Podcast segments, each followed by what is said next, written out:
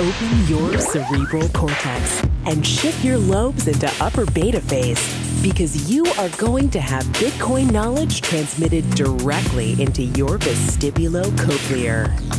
Your host at Bitcoin Knowledge is Trace Mayer, an early Bitcoin advocate since it cost $0.25, but this is not intended to be investment advice. A doctor of jurisprudence, but this is definitely not legal advice. And an investor in core cryptocurrency infrastructure, including Armory, BitPay, Kraken, and Netagio, but this is not a recommendation of those services. Here, you get fed via direct mind download with pure and free Bitcoin knowledge. Yeah. Okay, 3, 2. 3, 2, hit it. It's time to double down with Max and Stacy on Sputnik Radio. Coming up on the show, we talk to Trace Mayer. But first, American actor, cowboy, and humorist Will Rogers once quipped, quote, "The only difference between death and taxes is that death doesn't get worse every time Congress meets." Ha ha ha. If he were alive today to see what's happening in Arizona, he might change his mind. If he were a no-coiner, Stacey. Yeah, because in Arizona, there's something happening that no-coiners have said their biggest argument against Bitcoin is that, well, you can't pay taxes with Bitcoin, and therefore Bitcoin isn't legal tender. It's not a legitimate currency. It'll never be money. The government will destroy it and blah, blah, blah. Well, remarkably, Arizona Senate passes bill to allow tax payments in Bitcoin. The Arizona passed a bill on February 8th to allow residents in the state to pay their taxes with cryptocurrencies. This is the Senate Bill 1091, and this must now pass the House of Representatives in Arizona. But it looks like, they want to, obviously all governments want their taxes, but they also want to encourage all these blockchain companies to come into Arizona. As I've said many times, Bitcoin has an agenda, and that agenda is not entirely known. In other words, the protocol is marching forward and knocking down obstacles, and the pundits who said it couldn't be done are now have egg on their face. Many said, you can never pay taxes with Bitcoin, therefore it's never going to be blah, blah, blah. Well, and also like the marijuana, it got one state passed it, then another state passed it. This thing is a frickin' freight train to hyper-Bitcoinization. Well, I want to devote as much time as possible to our guest, Trace Mayer, because he is OG in this space. He's an original gangsta investor in Bitcoin. He's an early adopter of Bitcoin. He's an early investor in many of the biggest companies in the Bitcoin space. He's also, a guy who would be interested in the sort of issue of taxation. And Trace Mayer, what do you think of this move in Arizona? Oh, well, thanks so much for having me, you two. Longtime friends of you. So the taxation issue in Arizona, I think it just shows how desperate these governments are to get paid any way they can. All money's money, as 50 Cent said when he accepted Bitcoin for his album. And then he found out a couple years later that the Bitcoins he accepted were now worth $8 million.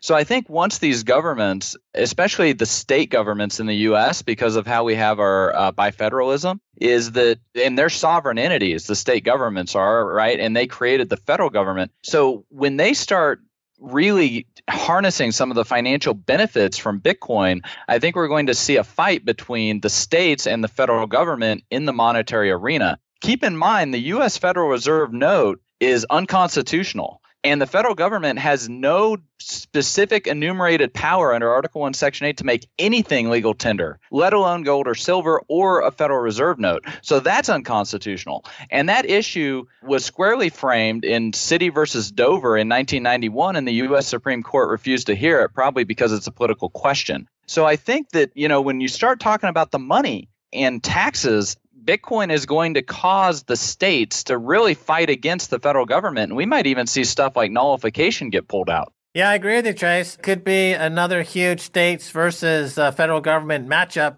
in the works. Let me ask you about the price here. Bitcoin has dropped over 60% at one point. Now, you've got the Mayer Multiple. It hit 4.4, which was a sell signal if you're an active trader. Of course, many people are just hodlers and don't do much trading. But if you are a trader, the Mayer Multiple has been proven to be a pretty reliable indicator. Tell us about the Mayer Multiple. What's it saying now? Yeah, so the Mayer Multiple, and I didn't name it. Actually, Preston, he hosts the Investors podcast. He made it, and he even made a site, mayermultiple.com, for it. And someone else made a Twitter account. So I guess people are finding it useful and helpful. Anyways, the Mayer Multiple is pretty simple. You just take the current price and you divide it by the 200-day moving average, and that gives you a relative price. And one thing that I like about that is you're basically canceling out the numeraire of whatever you're measuring. In this case, it's the Federal Reserve note or the United States dollar that you're canceling out. And then what you can do is you can plot that relative price over time. And I like the 200-day moving average because it filters out all the daily noise and pumps and dumps and stuff like that. It shows you the long-term trend. And when you plot that over time, then you can start drawing statistical standard deviations, you know, to figure out where it's undervalued and where it's overvalued. And so, like you said, when it hit 4.4x in December, you know, it had only been above that price something like 3% of total trading days in the last 7 years. And then when we hit 0.77x here in February, it's only been below that in something like 12% of trading days. So first, I think you should always make a fundamental analysis. In this case, it's the 7 network effects for why you hire Bitcoin that I came up with. But then when you're actually looking at moving in and out of an asset or an asset class, I like to use these technical analysis indicators, something like the Mayer Multiple, to at least give me a little bit of a picture of where we're currently at, whether something's cheap or expensive, whether it's really cheap, really expensive, or whether it's just fairly valued. And so that's what this Mayer Multiple kind of gives us, is it gives us a little bit of a, you know, a second light in the lighthouse to figure out where to chart our course. Now, let's go deeper into that whole fundamental story. You obviously years ago saw the fundamental reason to invest in Bitcoin. Many newbies into the space, lots of people are just hearing about it and they're like, oh my God, I'm too late. The price of Bitcoin went from 10 cents up to 20,000 already. I missed everything. What do you, looking forward in 2018, 2019, what do you see as the next reason, the fundamental reason why the network can expand? What sort of developments do you see in the whole Bitcoin space? Yeah, so I would say that 2018 is where we're really going to start seeing the second and third network effects start to get built out.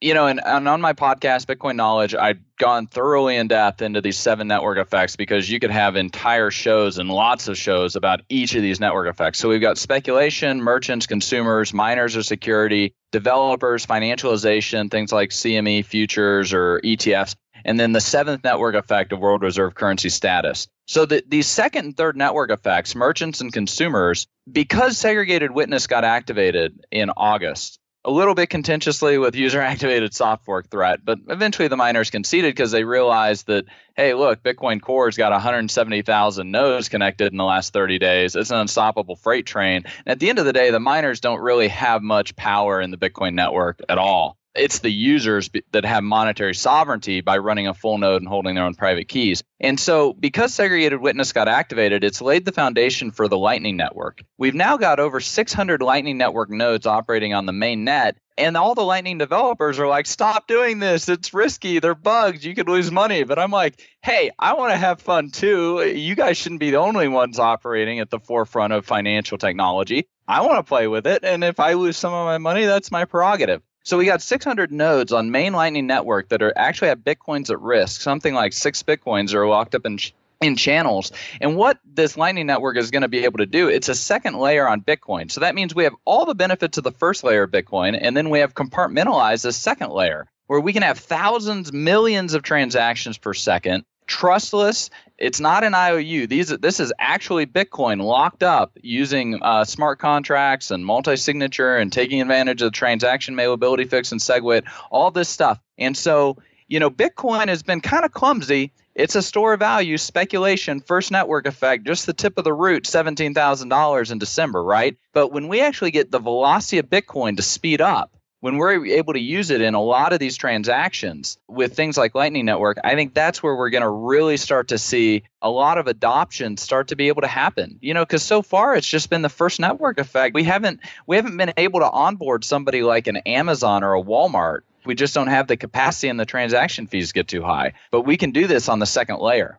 Right. The 7 network effects and take some time and during this period of scaling and the move to second and third layer we have seen the rise of altcoins that do stuff that Bitcoin hasn't been able to do yet because of the time it's taken to scale it up. Do you foresee, Trace Mayer, when these newest developments are implemented, that some of these altcoins would be impacted? And is there going to be a shakeout? What do you think? Yeah, they're definitely going to have to figure out what their value proposition is. I mean, we got 1,500 of them. We get forks every day. And if people aren't claiming their forks and airdrops, like, figure out how to run full nodes and sync your private keys, because there's definitely a bid in the market for some of these things like Bitcoin Core, Bitcoin X, Stellar, Byteball, Lumens, Bitcoin Cash, Bitcoin Gold. I mean, we got tons of them, right? But yeah, like when we're looking at what Lightning Network is going to enable, I mean, we can do cross-blockchain atomic swaps with it. Hodl Hodl is the first decentralized peer-to-peer exchange. Bitcoin Litecoin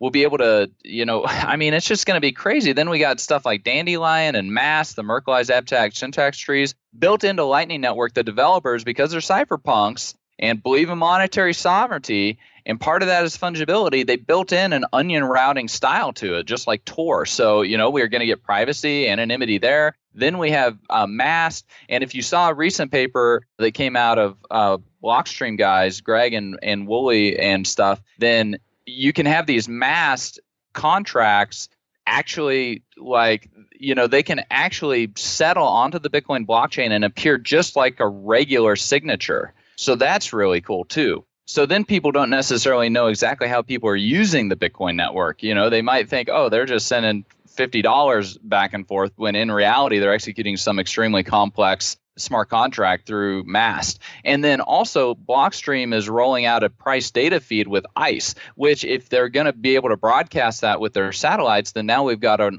oracle where we can hedge out some of this exchange rate volatility with the dollar. So it's extremely exciting, all of the innovation and stuff that's happening with the Bitcoin protocol. And none of these other coins have nearly the mining power securing it that Bitcoin does, which adds to the immutability, nor do they have custom infrastructure like satellites, which beam the blockchain to the entire globe now in a censorship-resistant way. And then all you have to do to push a transaction is send something out like an SMS text message, which you could do with an Iridium satellite phone. So we have all the advantages of the current internet infrastructure, plus we have custom internet infrastructure to make it even more censorship-resistant and further harden it. I mean, this is an unstoppable freight train in terms of these network effects. Well, so this conversation is just so fascinating compared to what many newbies to the space are just tuning into CNBC and hearing about it there. And it's all about price. And it's as if that's the only thing that matters about Bitcoin. Max and I just returned from Satoshi Roundtable. The level of conversation going on there, it was exactly like this. There are so many exciting developments happening on the tech front that you can't believe it. And basically, Bitcoin has had all of these capabilities since day one. It's just some of these altcoiners got very impatient with waiting for the technologies to deploy, but they're all coming soon. In the last 2 minutes here, what do you have to say about, while we were at Satoshi Roundtable, the SEC chairman, Jay Clayton, and the CFTC chairman, Christopher Giancarlo, spoke before a Senate committee, and especially the CFTC chairman, he was really positive about Bitcoin, and his argument was that it should develop like the internet, i.e. do no harm regulation. Is that positive, negative? Do you just ignore all regulators? No, I think regulators have their part to play. I really like Giancarlo's adding HODL to the congressional record. I thought that was great. But also just his take on it, like, look, the millennials are fed up and they're sick and tired of the baby boomers, and now we're taking control of the money. And the last thing you want to do is tell somebody they can't do something, especially when it regards their money. Are they adults or not? If they're adults, they can do whatever they freaking want with their money. And now we're voting no confidence in the current system. Also, along with the regulatory side, I think, we're going to have to look at broker-dealers, ATSs, the way we interact with some of these utility tokens, especially Ethereum. I mean, that looks like it might have been an unlicensed securities offering. And so maybe the founders of Ethereum and all these ICOs going on in Ethereum, they might want to be looking over their shoulder. It could get kind of wild if there's some enforcement actions. So anyways, it's going to be very exciting to see what goes on in the future. Man, I wish I had been able to go to the Satoshi Roundtable, but I had a friend's wedding to attend. And then I wish I could have gone to Anarchapoco, but we had two deaths in the family in the last week. So, that's unfortunate. So anyways, it's so exciting, all the stuff that's going on in the Bitcoin space and the cryptocurrency space. The way I look at it is, let's let 1,000 flowers bloom. The more financial innovation we have, the more currencies and everything we have people working on, all the better. All right, well, that's it for this episode of Double Down with me, Max Kaiser, and Stacey Herbert on Sputnik Radio. Thanks to our guest, Trace Mayer. Until next week, bye, y'all.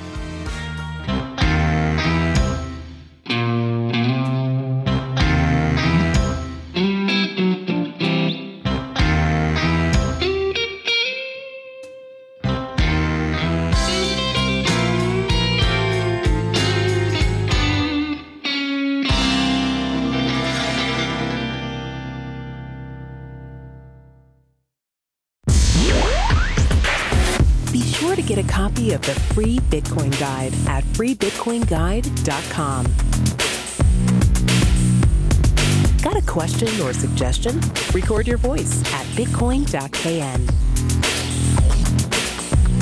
Don't be shy. To help the show, share bitcoin.kn with friends, post about it on Reddit, and otherwise spam the interwebs.